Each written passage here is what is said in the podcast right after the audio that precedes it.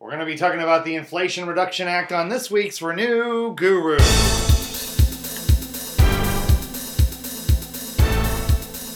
Hello, out there in podcast world. This is Renew Gurus, your source for all things energy policy and politics in Missouri and beyond. I'm Executive Director of Renew Missouri, James Owen, coming to you live on tape from our palatial studios in North Columbia.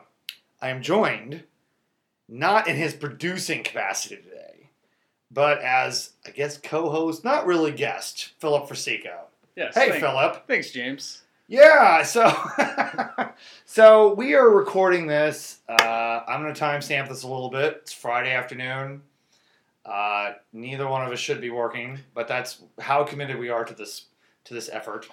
Uh, we're, we're I I believe the House is debating Yes. the Inflation Reduction Act as we speak. Yep. Um, now, this is important to us for a lot of different reasons. The main reason it's particularly important to Renew Missouri is because, like, look, two weeks ago, May a little over two weeks ago now, we thought that all these clean energy proposals that had been discussed about the Build Back Better package uh, was dead.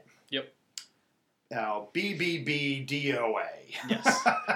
Looked very grim there. looked very grim. And you, you know, and we've had a podcast discussion about this before. You have really kind of taken the charge for Renew Missouri in regards to this rural electric cooperative work and, Yep. you know, us pushing for this co-op plan, which again, remind our listeners, what have we been pushing for?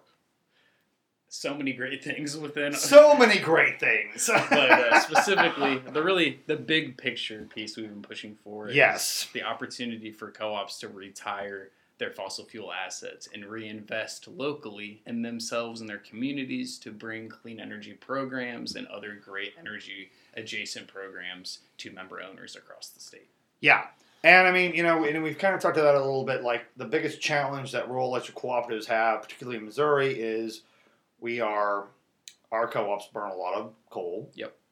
There's a number on that you like to share it on. We're the second most reliant in the country. Second, Yep. and that seems that seems high on that list. Um, so we're the second. I mean, we're the second. Like our co-ops are this are the second highest coal burning. Uh, you know, rural electric cooperatives in in this in the country. Yep. They have a lot of USDA backed debt in those coal plants because I mean, as we all know, uh, or maybe we all don't know, but rural electric cooperatives are nonprofits. Yep.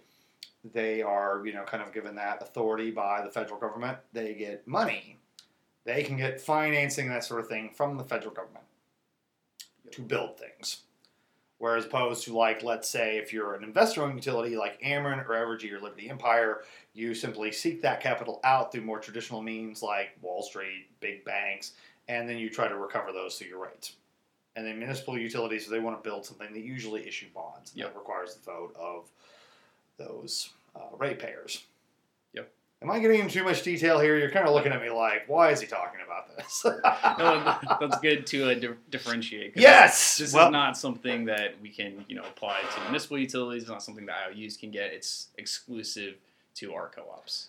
I think of myself as a teacher, Philip. So I want to make sure everyone's, you know, learning a little bit about this. So, so folks, so the idea is they, you know, some of this money that we've been proposing would be to help reduce that debt, and then ultimately they could close those plants down faster and start this transition to clean energy, which, quite frankly, the co-ops in Missouri, anyway, are really bad at Yes. clean energy.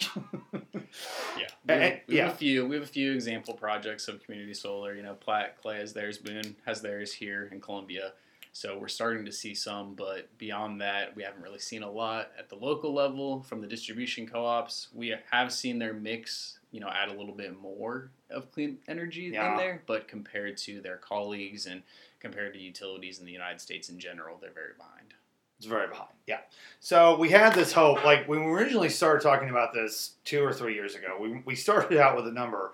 We literally started out with a number of the co-ops had told us nationwide it would take to do this. And Hundred billion. Yeah. 100 billion. Yeah. With a B. Yep. I mean, that's a lot. Now, this got into the, you know, we had this in the COVID relief package. I think this flirted with the infrastructure Yep. bill. This was in Build Back Better, and now it's in the IRA. How much is it at now, Philip? Nine point seven billion. A little bit of a, a little bit of a, a, a step down from what we had initially Yep. said it was going to take. So yeah, we need ten times that if we're wanting to, you know, use this mechanism to close every co-op plant in the country. Yeah, you know, a billion dollars here, a billion dollars there. After a while, you're talking about some real money. Yes. But it is like, but the, like energy is big business in this country. More money goes into utility uh, issues than even our tax policy, believe it or not. Yeah. Um, and so yeah, so I mean, this is like if you're going to like want to do clean energy, it's not going to be cheap. So this 9.7 billion, but there's also like other money that would be going to rural electric cooperatives into this, correct? Yeah, there's money for rural communities. There's money for you know individuals, for utilities. Uh, it really varies. But those are specifically targeted to areas that you would consider agriculture, rural. I mean, do they Yes. do they necessarily have to be co-op member owners or co-op service territories? So there is a separate forty billion dollars in agriculture, forestry, and rural communities to lower costs for families, create jobs, and reduce the dependence on fossil fuels. Right, and I mean, and I mean, and as we sit here right now, we're not even entirely sure. Like, like if you say like this is like some of this money is going to go to a rural community, we don't really quite know the delivery method of that yet No. because once this bill passes, then there has to be a process for which the you know the the agencies that are charged with distributing this money have to figure out how to do that. Yep. And ideally, we'll figure out how to do that with accountability, uh, you know, making sure that this money is going to what it's supposed to be going to, and so that's going to take uh, some work. Yeah, I mean, so this has a three hundred and sixty-nine billion dollar price tag to it. Whoa, how much was that again? 369. so we're seeing, you know, all different kinds of rulemaking processes that are going to unravel in the coming months. Um, yes, we have rulemaking federally that needs to be figured out, but there are also a lot of issues that need to be tackled on the state level too. mm. Our state energy office is going to have to figure out and how they want to roll out some of these programs. Oh, well, let's talk about that for a second. Our state energy office being the division of energy of the Department of Natural Resources, Yes. Uh, our friends there, we work with that office a lot. Uh, I, I've spent a lot of the past couple of years talking to this director, Craig Redman, good guy, really wanting to do what's right by Missouri. Um, so, what is it that they have to be ready for? Well, there's a provision you can talk about, which Mm. are the green banks Ooh, that they're going to have to look at. I'd love to talk about the green banks. Um, yeah, so okay. Um, green banks, infrastructure banks, clean energy funds, potato, potato, whatever you want to call it. Uh, a trend has emerged over the past couple of decades where state entities, cities, counties are trying to fill this gap in between, you know, like if you can get uh, traditional financing for an energy efficiency project or a renewable energy project like retrofitting your house, putting solar panels in your house. I mean, that's an option that you have if you have some affluence. For low income customers, all they really get is whatever like benefit is afforded to them from the federal government for weatherization Yep. Or you know some other subsidies like that and that's usually administered if not through the state by a, commu- a local community action agency. There is this massive swath in between. Uh, one of the things that Renew Missouri has spent a lot of time working on, you have spent a lot of time working on, I have spent a lot of time working on, everyone in this group spent a lot of time working on, is trying to fill in that gap of financing. Almost to the extent it feels like we are kind of running, you know, a financial group rather than a clean energy group sometimes. And we're talking about what we're advocating for policy wise. Yes. Because it should be said, ultimately, this IRA bill that's like focused on clean energy is a lot of tax policy. It is a lot of money. I mean, we're, we're talking about like targeting that money, but in, in a way that's like kind of like, um, you know, not earmarked, but there, there are purposes for it. So, part of filling in this gap of people being able to afford to, to transition to clean energy, because I'm not going to sit here and pretend like it's easy. It's not. It's one of the biggest challenges of this is that states and cities and counties have set up these funds where they've gotten capitalization either from the state or from utilities because they, they kind of administer some sort of fee uh, or even from private sources. I mean, there are there's a lot of private capitalization uh, out there for uh, you know kind of uh, clean energy related projects. They put this money in there. They have like someone who administers it, and they try to find people who need this money to do these projects. Sometimes it's low to no interest loans. Sometimes it can kind of appear as grants. This is the, the phrase I will use is infrastructure bank because that is the phrase uh, that the state of Missouri wants to use. and I don't care what we call it. I think infrastructure bank is fine. Rhode Island, which much more liberal than uh, Missouri, that's what they call theirs. Yeah. So that essentially would be it's like a public-private partnership, or like sometimes it can be public. Right now, I think the, the state of Missouri is trying to explore options about like being able to administer this without creating another entity, without creating another office. And I mean, and truthfully, there are a lot of like funds and agencies that are already doing like components of this. Yeah. So it's a matter of like kind of marshaling all those stuff together. And I can tell you, like the Department of Natural Resources has like an agreement between, um, between a bunch of different sections of their entities to make sure they can cooperate on this. So, I think I can say that. I can say that. Yeah. I, that should be a public record. Anyway, so we're working with them on that. But the idea would be that this twenty-seven billion dollars that's been, um, you know, kind of you know appropriated in this bill would be eligible to states or cities or counties that have this type of fund or this type of bank set up, uh, and they would be able to use that to, um, you know, give people low interest loans, possibly grants. I'll tell you another thing that it could be used for, Philip. This is something that we've been kind of toying with and kind of exploring, or at least we have with the Office of Public Counsel, my old job. People we have a lot of, we have, uh, we're buddies with over there. Yep. We, we've spent a lot of time in the past couple of months talking about this concept of making the pay as you save program you know, taking it outside of the investor-owned utilities, uh, because right now, all of our major investor-owned utilities have got a pays program that they're implementing or getting off the ground, or they're trying to, you know, I mean, everyone's got a pays program. Yep. But municipals don't have it, co-ops don't have it. There might be some challenges to capitalization there. One thing the state of Colorado's Clean Energy Fund has done is taken pays, uh, has got a pays tariff that they can capitalize for municipal utilities and for co-ops. Yeah. Fun fact. Munis could use a lot of help with it in particular. Uh, I mean, co-ops could get the benefit too, but they also have options available to them, some of which are part of the IRA benefits that Yes. they can claim. Uh, but they also have already had and will still have the best value proposition for pay as you save out of any utility type, uh, thanks to USDA and some of the great low interest loans that they provide to co-ops that Mm. our IOUs can't get, and depending on how strong your bond rating is for you for your municipality and your municipal utility, uh, you're probably not going to beat the federal government's rates. Right. Because I mean their their goal I mean they don't want to like they're not necessarily trying to make money off of it, but they are trying to like trying to cover their costs. Yeah. Make sure that this is not like, you know, a complete wash for I mean they're they're really they are trying to like use this money Yeah, and, and, efficiently. and ultimately, you know, if it went poorly, which we haven't seen anything to indicate that one would, No, no. member owners would be getting hit with that cost as opposed to if an IOU does and Mm. something goes wrong, you have shareholders and other ways Right. in a rate base to cover that. So I'm sure there's some hesitance there, uh, hesitancy from our co-ops and wanting to take it on to make sure they do it right. But we've also seen a you know handful of really strong examples of co-ops having a super successful, profitable pays program. like our friends in Ouachita Electric down in Arkansas. Yeah. Um, Mark Cayce, former Renew guru. Yeah. Um, so yeah, so I mean, but the idea would be that this pays tariff could be administered through this entity.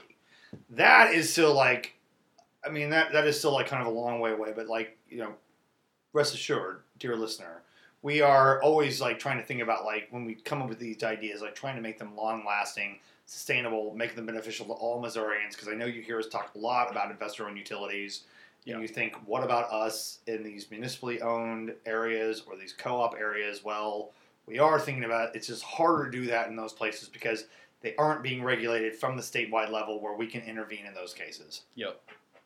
Sorry, I mean that's just that's just how this is set up.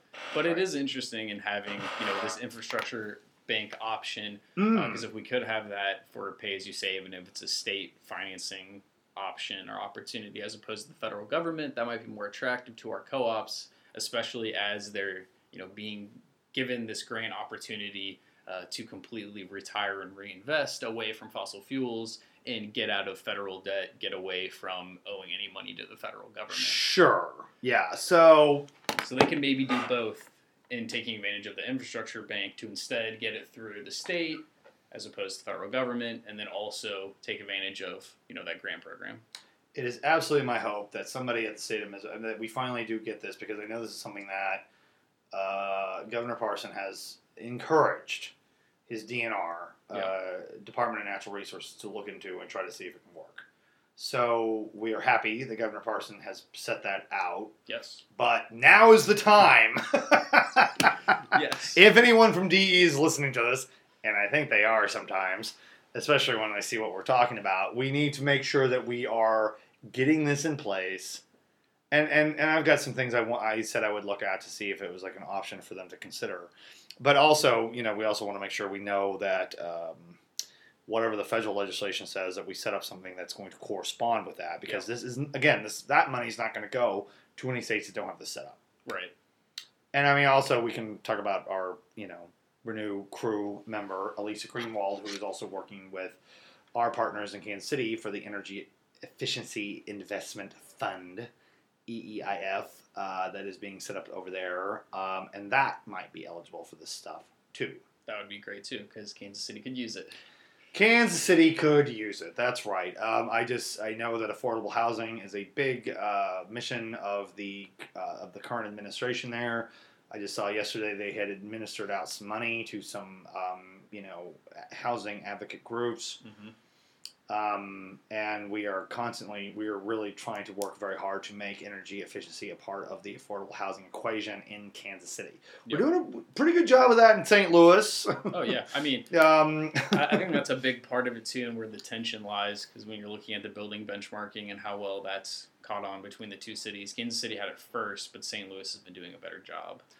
They have, um, and but I mean, again, uh, they need to be kind of. War- I mean, like to me, I think it should be there. There should be programs in those cities that people can be taking advantage of because there is funding available. Right. There is an apparatus available in both cities, and I mean, and, I mean, certainly, I want to see this done at the statewide level. Uh, but I mean, I think you can also have these groups focusing on Kansas City and St. Louis with the state-led levels of kind of working with the rest of us. Yeah, definitely. And this, and you know, the resources that we're getting from the IRA bill should help both in continuing that work and to upgrade the efficiency, you know, across uh, both cities. And by the way, I need some WD forty for my seat. I think it keeps squealing on me. So if you're wondering what that noise is, that's what it is. Um, so okay, yeah, that that's the Green Bank uh, portion of it, which is something I have been working on for a couple of years now. Um, I think probably longer than that, but I think uh, I kind of really started focusing on it when um, COVID hit and we couldn't lobby in uh, the Capitol Mm-hmm. and I, I had all this time, uh, and I was like, well, what can I work on with the governor's office? And this was like the first thing that came to mind. I'd been talking to our um, fellow friend Holly Neal, who should be on this podcast. She hasn't been on it yet, but uh, I'd like to have her on here. We we she was with the Nature Conservancy, and that group is also very interested in the infrastructure bank. Yeah. Yeah. So okay. So rural electric co-op money Yep. you know, trying to make sure they can do that clean energy transition. Money that is going to be able to be used by the states or other governments to kind of like help guide projects and help fund projects. Yep. Now that's like what uh, the co-ops can do, what the cities can do, what what the governments can do. What can like a person listening to this podcast Well, do under this? I will get to that. But real Oh. quick, What? I just want to know Okay. that they're not done yet. So with Mm. the uh, high efficiency electric home rebate program, our state energy office still has Oh. uh, some work cut out for them. They have to want to participate in the program and take advantage of the $4.275 billion available to them, which can be used for um, all different kinds of uh, efficiency rebates for homeowners. All right, now my train of thought's throwing, so let me try to think this out. Uh, hold on. So, okay, there's mo- there's money, Yep. a little, a shade under five billion dollars. Again, not chump Mhm. change. That is going to be administered to state energy offices if they ask for it. Yep. Correct. and it would be specifically for multifamily properties. There are some eligibility requirements, uh, and we're you know in a really good spot in Missouri and doing weatherization work for multifamily properties Yes. as of now, as of you know recent COVID funds. We're Mm. flush with cash to go service these properties, so this will just be added value in what they can do. So we're putting that money to work, though. Yes. Yeah, and so they're going to get more money. Yep, up to fourteen thousand dollars per home if they qualify. Oh. But the state of Missouri, Division of Energy, Yep. our friends, Department of Natural Resources, hmm has to specifically make an ask of the federal government to receive any of this money. Yes, and have to follow state implementation guidelines, which I'm sure Oh. they'll get once this is all finalized. Which we don't have. Yeah. So we But they won't- more. But they, but I mean, because you're talking about like, let's see, math is not my strong point, but I'm going to try to do a little bit of math here on Renew, Renew Gurus, folks. Four point seven five. This is compelling. Wait. Oh my, my calculator won't go this high. So you're divide that between. if you're to try that between 50 states. Uh. It's Gonna probably go quickly. How yeah, um, um, okay, let's say let's say five million. Five billion. Divided by fifty. Uh is that hundred million per state? Oh, let's try that. Hundred million. Oh boy. Boy, you folks are in for a treat. Oh, I won't do it. um We, we can find out. Oh, please. oh, man. I can't believe I just blew like 30 seconds of podcast time trying to do something on my calculator that I'm too stupid to do on my own, and I still couldn't do it. okay. $4.75 billion going to the states. States have to request it. Mhm. You're talking about up to $14,000 for a multifamily project. Mhm. That is for what? Is that for energy efficiency? Yep. Is that for electrification? Uh, a little bit. Hmm. What In the kitchen, uh, there are a few electric stove, cooktop, uh, electric ranges, ovens. Otherwise, it's all direct energy usage. Um. Okay. Well, um, we just have to. Yeah, I mean, we just need to like make sure we encourage the state of Missouri Yeah. to do that. And there's also the homes rebate program, which the state Is that also, Hope for Homes? Uh, it's the home homeowner managing energy savings rebate program. Oh, well, tell me about that, Philip. So this is looking at rebates for home energy retrofits Mm-hmm. up to eight thousand dollars per home or eighty percent of project cost. Uh, if the project saves at least thirty-five percent for the home, so there Hmm. is you know a percentage calculation there as well. If that eighty percent was less than the eight thousand dollars, they would go with that instead. Uh, but for single family, this is looking at um, the eight thousand dollars for measured energy savings of. at least All right, that is. 50%. I think that is what I'm talking to. The Yeah. well, maybe is it? I don't know. Keep going. Um, so it's part of it is uh, based on energy usage, where um, the state where the project is installed, where two thousand dollars would be awarded for twenty percent energy savings or fifty percent of the project cost. So it'll also be dependent on the state. So we're going to be dependent on state implementation on where the rebates are ultimately going to line up. And they could be increased for low and moderate income households. But Hmm. again, we have all this money for multifamily specifically called out here. We have money already in the state for weatherization. So um, I wouldn't be surprised if the state of Missouri would want to lean towards the single family side of this um, over multifamily. But that's going to This also includes worker training stuff, right? Um, this provision doesn't. Oh, what am I looking at? I'm looking at the do. state-based home energy efficiency contractor training grant. Yes, that's Oh. separate. But That's that's, separate. Also, a big part of this. Also in here. Yeah. And there are a lot of other provisions looking at U.S. manufacturing, making sure we're having incentives for unions. So, to your point, and bringing this to the individual, we can look at what we can get with solar that isn't going to require any action from our state energy office, like these other rebate energy programs are going to for efficiency. I see. So we have the investment tax credit which is going to be at 30% Uh huh. from now all the way until 2032. And it was at 26% this year without any action. So went up 4%, and it's going to stay at that level for 10 years. Got it. You just noticed we had someone join us on our third mic. Yep. My dog is here. Yes. Um, okay. From the Energy 101 videos, Rosie Owen. Um, so, okay, that's all very exciting. Yeah. Now, back to where was I about individuals? Yeah, that, well, that, is, Okay. is for the individuals. oh, that is for Yeah, Well, that's yeah. a good segue. Yes.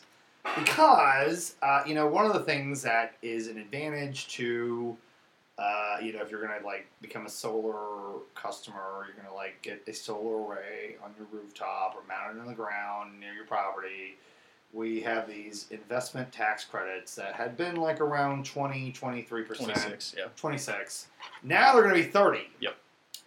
uh, and that's actually going to like go back to 2021 um, and that's going to go into the 2030s Yeah, 2032. before it starts getting phased out again Yep.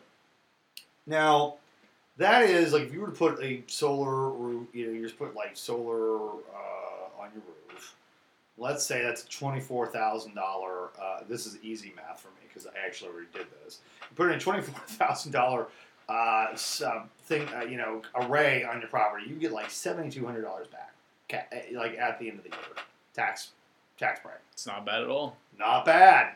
Really does help with that pay with that uh, with you know that uh, with your you know, being able to pay that off with with with your savings. Yep. So that's good. And there's also a really nice provision here too if you're someone who wants to get a little more out there and dabble with the new technologies. Uh, standalone energy storage is also eligible for the credit for Oh. batteries that are at least uh, three kilowatt hours of capacity. Because those are still a little expensive. Yeah. But it's all it's a thirty percent tax credit for those two. So you can get a big benefit from that. Yep. I should also, and, and like the battery thing is significant because I think it should be important to know. In addition to this law, we're, we're, we're currently working. You and well, pretty much everyone on our team is working on the Evergy rate case. Yep. And they have proposed a residential battery storage pilot, where if you are an Evergy customer, you would be able to get a battery storage, uh, you know, get battery storage in your house Mm-hmm. and you know they would be able to like to do that work and figure out how that's gonna like how that would be a larger program. Yeah. Which is which is we are supportive of. We're really excited about that, and we hope that they that uh, that case I think starts in two weeks from Monday, and so we will hopefully get that resolved, and Evergy can do that. Yeah. That's separate from the IRA, but I wonder. I wonder would they be able? I mean, I know that like that's Evergy's providing the battery Mm-hmm. storage to the residential customer. I wonder if that could be used to help with that because they will have to pay extra for that under that pilot. The Uh, customer will. They might be able to then, Oh, well, maybe we should. Um, but it uh, will not be available until 2023. ah, So, if you want to do it this year, folks, I would wait on your uh, storage component because the tax credit's staying the same. It's not going to change next year, so uh, might as well wait. might as well wait till twenty twenty three. Yep. And you're good to go. I really don't even know like how long it takes to get that. Like, if there's a wait for it, you know, could be twenty. I mean, Philip, we are in August. It is Yeah. month eight of month eight. Whew, it's been a long week. Uh, month eight of, uh, of of 2022. So I mean, like you know, you could like be spending a couple months getting ready Yeah. for this. And, Right, Yeah. Yeah. All right. So. But there's also because we're also like you know getting into like things like electric vehicles. Yep.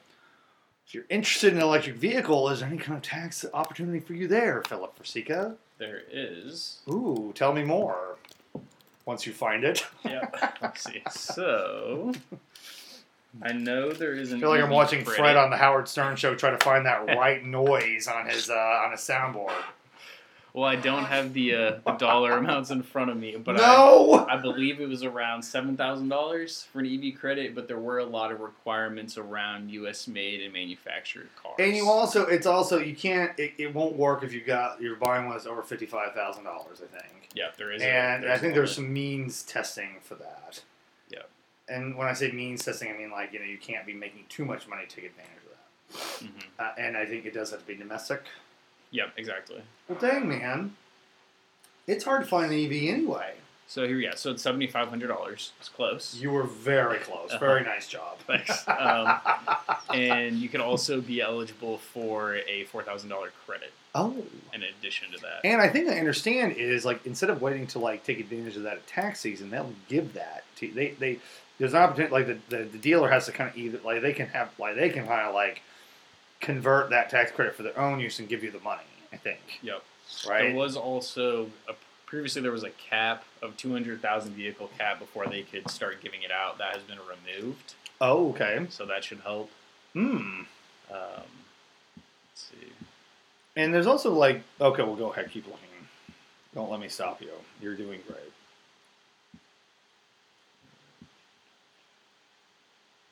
Oh yeah. So the other part that was interesting, to your point, Yes. Um, so for vans, SUVs, or pickup trucks, they can't exceed eighty thousand dollars. Eighty thousand. Well, to your point, while other types can't cost more than fifty-five. Oh, okay, I was right about that. Yeah. And then used EVs could be eligible if they cost no more than twenty-five thousand dollars. That's probably not likely, since, as many of you probably know, the used car market is not great right now. And the used EV market is probably pretty scant, would be my yes, guess. since EV adoption is still low. yeah, I mean, I think finding a used EV might be tough. Yeah.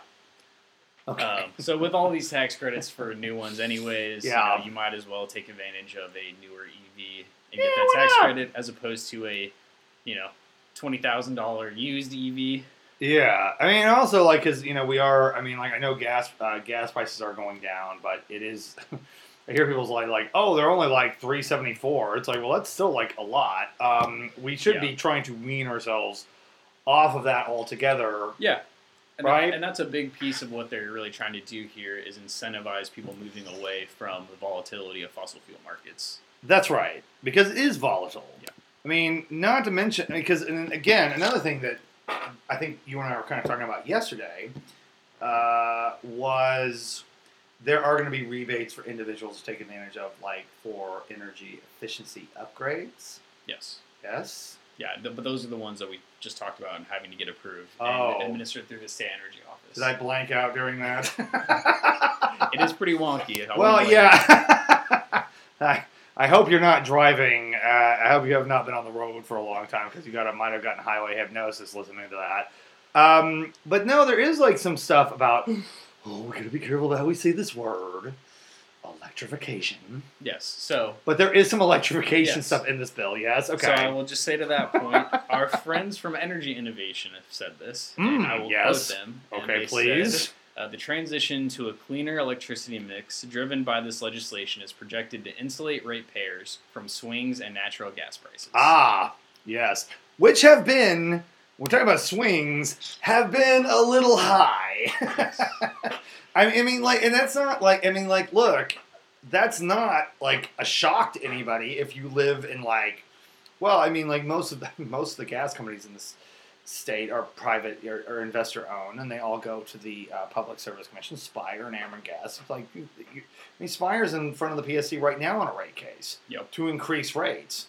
Yep. Um, you know, and that, a lot of that volatility was caused by Winter Storm Uri, as we call it in the biz, hmm or you might know it as that time in February of 2021 when it was really cold uh, for a week. And, um, but like during that period of time, natural gas froze. Uh, the wells were unusable. Uh, Yep. You know, these are things that are like real problems. These are not like imaginary environmentalist concerns. These are things that we can point to and say, yes, this happened. Yes, this could probably still happen because it's not as though weather is becoming more normal. Right. Look at Right. St. Louis recently. As I was pointing out to somebody, uh, one of our staff members in St. Louis was is like saying, like, oh, you know, the weather's not so bad here. I'm like, it was 90, you had a heat advisory and it was like a thunderstorm with a flood warning coming. That is not a normal set of circumstances, no matter where you live. And as we've been talking to folks across the state and talking to more folks in rural communities as Mhm. we've been doing more work with you know those groups Mm. uh, and their utilities, Yes. we've heard more uh, you know comments from farmers saying how their cycles have shifted. Yeah, I mean, like I, they're, and I, I was, I forgot who I was saying this to earlier today. I mean, you won't hear farmers talk about climate change. You will hear them say, you know, I can't fertilize until much later. I'm cutting hay in November. Yeah. like this is not stuff that you were doing 20 years ago. You weren't. I know because my family has been because you were doing it. yeah, my family's been doing farming for 45 years, and this is not like a traditional, you know, like what you're seeing is with crops, with hay, uh, or the fact, like, as an example, we were talking to someone last week, you have, you know, like cattle going into heat and breeding at weird times, which is thus leading to calves being born during extreme cold temperatures, which is very dangerous Yep. and usually will lead to a bunch of dead calves. Sorry to like get all weird and morbid on this podcast, but that's what happens. Um, and that's not helpful because that's how farmers make their money off of cattle. So dead cattle, frozen cattle is not helpful. Yep. Pro tip, And it's not good. straight from Webster County. You know, when we had supply chain issues and COVID around meat too, I'm sure things like that aren't going to help if we see that again. No, no, it's not. I mean, like, yeah, because I mean, again, like, yeah, we did have like these problems with like our food supply during COVID. These changes in how weather operates is going to only get worse. Yep. So we can avoid that gloom and doom in our future by Mm. taking advantage of these great energy saving programs and money saving programs while they're available. But that's the thing too. None of this stuff is required of No. anyone to do. This is a lot of tax breaks, tax incentives. Yep. You know, we are we are you know for for for entities like municipalities and rural electric cooperatives, we are like kind of trying to adjust how these incentives work because they can't take advantage of tax credits because they don't pay taxes. Right. So you know we are we are trying you know so they're trying to give people a reason to do this Yes.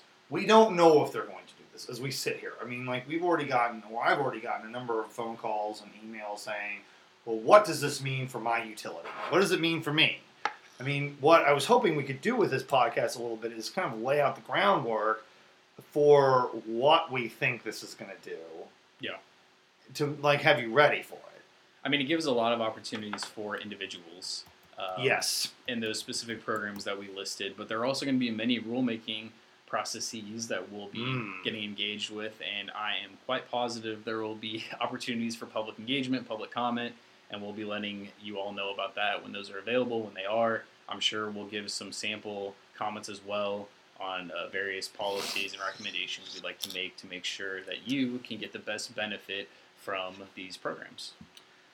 That's right. Um, and you know, so and it does. I mean, and you know, we we also I think what Renew Missouri is going to try to do is we're going to very much try to take a an endeavor over the over the fall and the spring to like do podcasts like this, to do mailers, to educate people about what they can do Yep. About each individual thing on this. So you will have resources for that because look, I know it's not easy. You've got things going on in your life. You're busy. So like just trying to sit down and figure out like what am I eligible for? Like you know, like having to dig through and try to find this stuff is not something you may be inclined to do. Yep. So we're gonna try to make that easy. And one other angle of this, Oh? looking at a, a new job or getting into a new career, Yes. this bill is looking at creating at least 1.5 million new jobs by 2030 in Mm. manufacturing, construction, and service industries. And that's ranging from, you know, making renewable energy projects, making electric vehicles, working and installing these jobs, doing construction in various capacities. Which I mean is great. And I mean and like look, it's one of the things that we we, we preach here at Renew Missouri is that clean energy is like something that is good for the economy. It's good Yep. for workforce development. But let's let's talk turkey here, Philip. Um, we we see a, we see a little bit of a dearth in the job market right now with the, with with supply. Yeah. Not to like be so gross to call like people working in supply, but that's like what it is. There's people leaving the workforce. Mhm. Uh, there's people who might not be trained to do this stuff. Right. There is training opportunities in here Mhm. But you know ultimately and i was just uh, you know i was on a meeting before this like talking about how we are going to one thing renew missouri is trying to do is trying to develop a network uh, of energy contractors and auditors not just as a way for them to like kind of know what's going on with the rest of the state, but also to like provide training and educational opportunities for people trying to get into this work. That we this is now it's got to be done right now. Yeah. Because this money is coming, these opportunities are here. It, it, it has this potential to really be like a, a benefit to a lot of people who might be trying to figure out like what am I going to do, um, you know, in the in the workforce. Is this something that's a viable career for me? And I believe it, it could be if we're doing things to get that knowledge to people. Yeah, and I think this will couple very nicely with the increased weatherization dollars in the state Mm-hmm. and with our you know robust efficiency programs, especially the PACE programs being offered and having more you know installers, auditors, um, contractors doing that work. So as we you know see these opportunities grow for new op- job opportunities within the IRA bill and all these programs people can take up, um, it's really going to help us not see a job loss because Uh-huh. we had that when weatherization dollars, you know, back in 2010, and a lot of folks r- lost federal dollars in weatherization, Oh yeah. and uh, once that ran out, you know, out of you know recession relief funds, Yeah. NARA dollars, once that dried up, they all lost their jobs and had to go elsewhere, move states, and now they've been trying to hire back up out of the COVID Yeah. relief to get folks back. So yeah. really, that that keep- that kind of like hot and cold Yeah. process is Yeah. not going to work. So if we can stop that with these various programs coming online and give all of these people opportunities to stay in the industry or new people to come in and learn these skills and, and do this work, uh, it'll really help us to have success because we need more people to do it because it's a pretty pretty big deal and a lot of money, a lot of dollars here. So we're gonna need people to get up And- and do it. And I think you know, and I was I was just on a um, I was on a TV I, I was taping a TV program yesterday. It's going to air probably before this podcast comes out, but we will be sharing these clips around. And I was asked by the host about this, and everybody else on there was like kind of spewing out these kind of talking points about like "Uh, this is like this is not solving inflation, and blah blah blah blah blah. It's like, well, look, I mean, when you look at, I mean, I- I think what it comes down to with clean energy, and you talking about volatility in markets, volatility in supply. Yep. Just the other day, I was reading a statement from a Florida Power and Light executive who said that clean energy is one of the great deflationary tools we have because it does kind of create this kind of new form of resiliency that is not so reliant on things that are so dependent on weather. Yeah. Believe it or not, like wind and solar is often more reliable than like let's say natural gas during weather uh, events. Well, and to bring it back to Missouri, Yes. something we didn't bring up earlier, but Mm. the Thomas Hill plant has had two of its Oh. three units down for months this summer. Months? Months. And- Months, you say? Yes. Okay. Various co-ops have been posting, you know, social posts saying, you know, turn up your thermostat at 75, 78 degrees when we're in a heat wave. Um, you know, don't run your washer and dryer. Don't clean your clothes. Don't clean your dishes right now. Don't cook dinner. Wait till later. Go out to eat. Um, and various things to change your life because they can't meet up with the demand with Right. their fossil fuel plants. Which, by the way, on a hot sunny day. on a hot sunny day, which is not be a surprise in Missouri in the summer. No. We're, we're not exactly Nova Scotia here. But you know it does really well on those uh, days where the sun's out till 8 p.m. Hmm. Do I have a hint? I think you did. it's solar. You yeah. Oh wow. What do I win? No, because what's amazing is because you hear, you see those. Yes, we have seen those messages on mm-hmm. social media from the co-ops telling us that they're having these problems and they they want their member owners to do this. But then when they go into the state capital in Jefferson City and they start talking about like, oh my gosh, coal and gas are so reliable. And nuclear. And, well, yeah, I mean, and nuclear are so much more reliable than wind and solar. But then the very mix they have is basically them going back to you as a member owner and saying, "Oh, by the way, can you like literally not do anything Yeah. while it's warm outside?" Yes. So it makes me think that might not be as resilient as they are telling lawmakers. Precisely. So it seems like a more, the most and more resilient option is to diversify your portfolio. Mm. Um, um, I, I can't, you know, I'm who's been saying that? We've been saying that for a while. I can't. No, don't. I'll have to think about that. I'll, I'll put that in my calculator. uh, yeah, I mean, so yeah, I mean, like, look, this is the future. Yes. Uh, I'm not going to sit here and say this bill is going to solve the climate problem, but this is a big step. And we also aren't saying we're going to be 100% renewable by tomorrow, but we need to do No. more. And this gives us all the tools and levers to do it without any sticks. Yeah. Yeah, that's yeah. I mean, these are carrots. Yes. These are. I mean, and I think that's a better policy tool than just telling people you've got a mandate, you've got a directive to do this. I think that works a lot better when people feel like they have some ability to have control over this. Yeah. Have some agency in you know what their community is doing. They're not being told what to do. Yeah, I don't want to tell anybody what to do. Yeah. I do think this happens to be the best option. Yeah. I do think this is a very good idea, but by no means do do I think that like that I, you know like don't let anyone tell you this is forcing clean energy on anybody. If you think it makes it too easy, well then I think that's a good thing. Yeah. So, And any, any closing thoughts? I would just like to give us a pat on the back Ah, because this is our 1st time engaging in federal policy, and we got a win. Man, we knocked it out of the park. no, and seriously, like, look, I you know we've had some of these folks on here, but uh, and, and and you know, and everyone on Renew Missouri on Renew Missouri's team has kind of been working on some of these projects. But like Philip, you have been working a lot with this Rural Power Coalition. Yep. On this, we have been working with groups like Cure out of Minnesota, WORC, which is a really kind of a national group, but it's really got to focus on the western states. Um, Kentuckians for the Commonwealth, um, Appalachian Voices, their Tennessee office. I am leaving someone out. Mountain Association. Mountain, oh my gosh, Mountain Association, yeah, our friend Chris Woolery. Um, we've been working with those people as well as some other national partners for two years and two months. Yeah. On this piece of legislation, so many times have we like texted each other after Joe Manchin has been on, Face the Nation saying, "I'm not going to vote for this bill." yeah.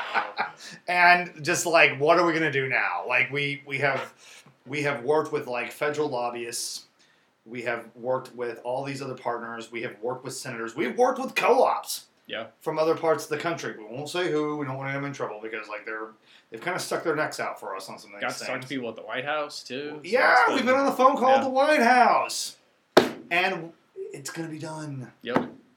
It's amazing. It could. I mean, like I've been saying this. I think I said this in an email from last week, but it could be the biggest thing this group has ever done. Um, but obviously, it wasn't just us doing it, and we have done a lot of really good, substantial, meaningful things at the statewide level. And I'm not trying to take away from any of that, but this Yeah. is a big And we- deal. And we're not taking credit for everything in here, but specifically the 9.7 billion dollars for rural electric cooperatives was that I'm gonna? I think that we can take credit Yes. for. Yes, we can. Because we worked that Yeah. thing like a rented mule. and we've been fighting for it for two years. And I- you know, also to point out, I mean, because I think that she gets a bad rap from other parts of the state of Missouri for maybe not like for being too centered on St. Louis or being too centered on woke politics. But the congressperson who helped us write this particular piece of legislation is Congresswoman Cori Bush. Yep. Her staff worked with us. We needed someone to help draft that. They stepped to the plate and they did it, and it Yep. got in there. Yep.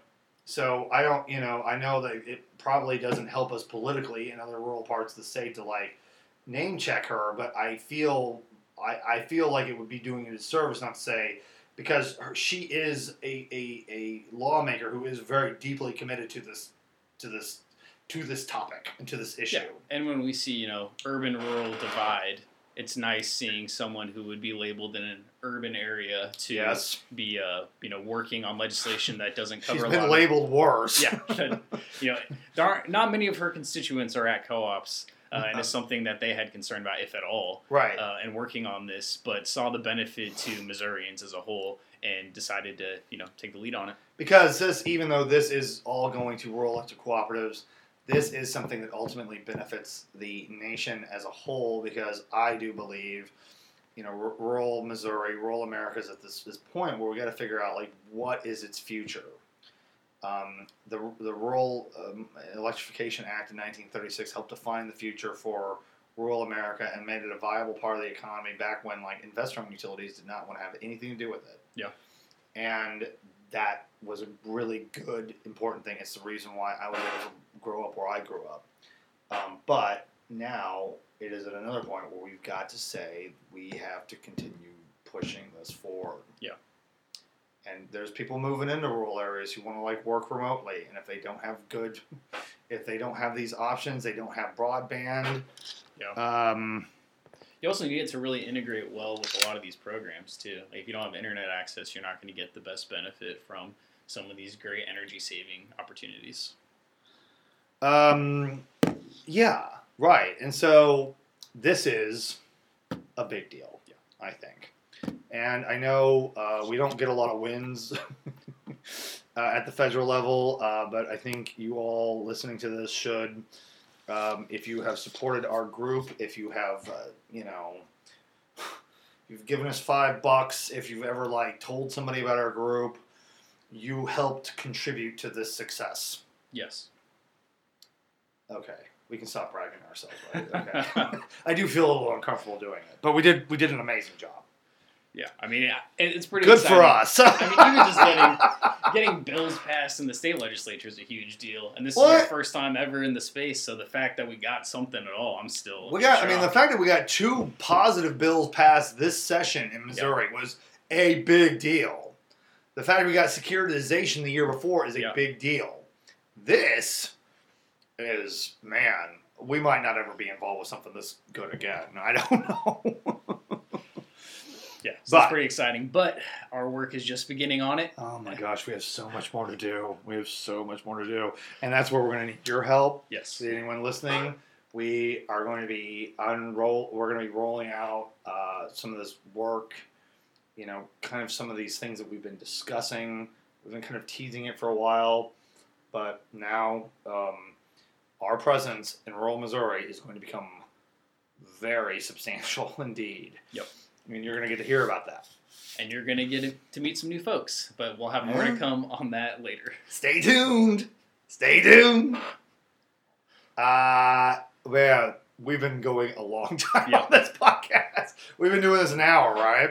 Almost. Yep. Almost an hour. that time. Yeah, I try not to keep these things over an hour because I know, like, um, you know, it's a lot. But we have a lot of information to talk about, and we Mhm. only did like really like kind of get into like self-aggrandizing for like a minute. So, folks, if you're hearing this, you want to get more information, we are going to be providing that information. If you have specific questions, we'll answer those. If you like this, or you think that somebody would take you would would, would um, you know would benefit from hearing this, subscribe to us. That helps like bring us up on these uh, on these uh, podcast networks. Leave a review. That helps too. Put it on your social media because you think this is going to be helpful for you. Could be helpful for somebody else. On behalf of Renew Missouri, uh, this is James Owen, and I just want to say, go Inflation Reduction Act.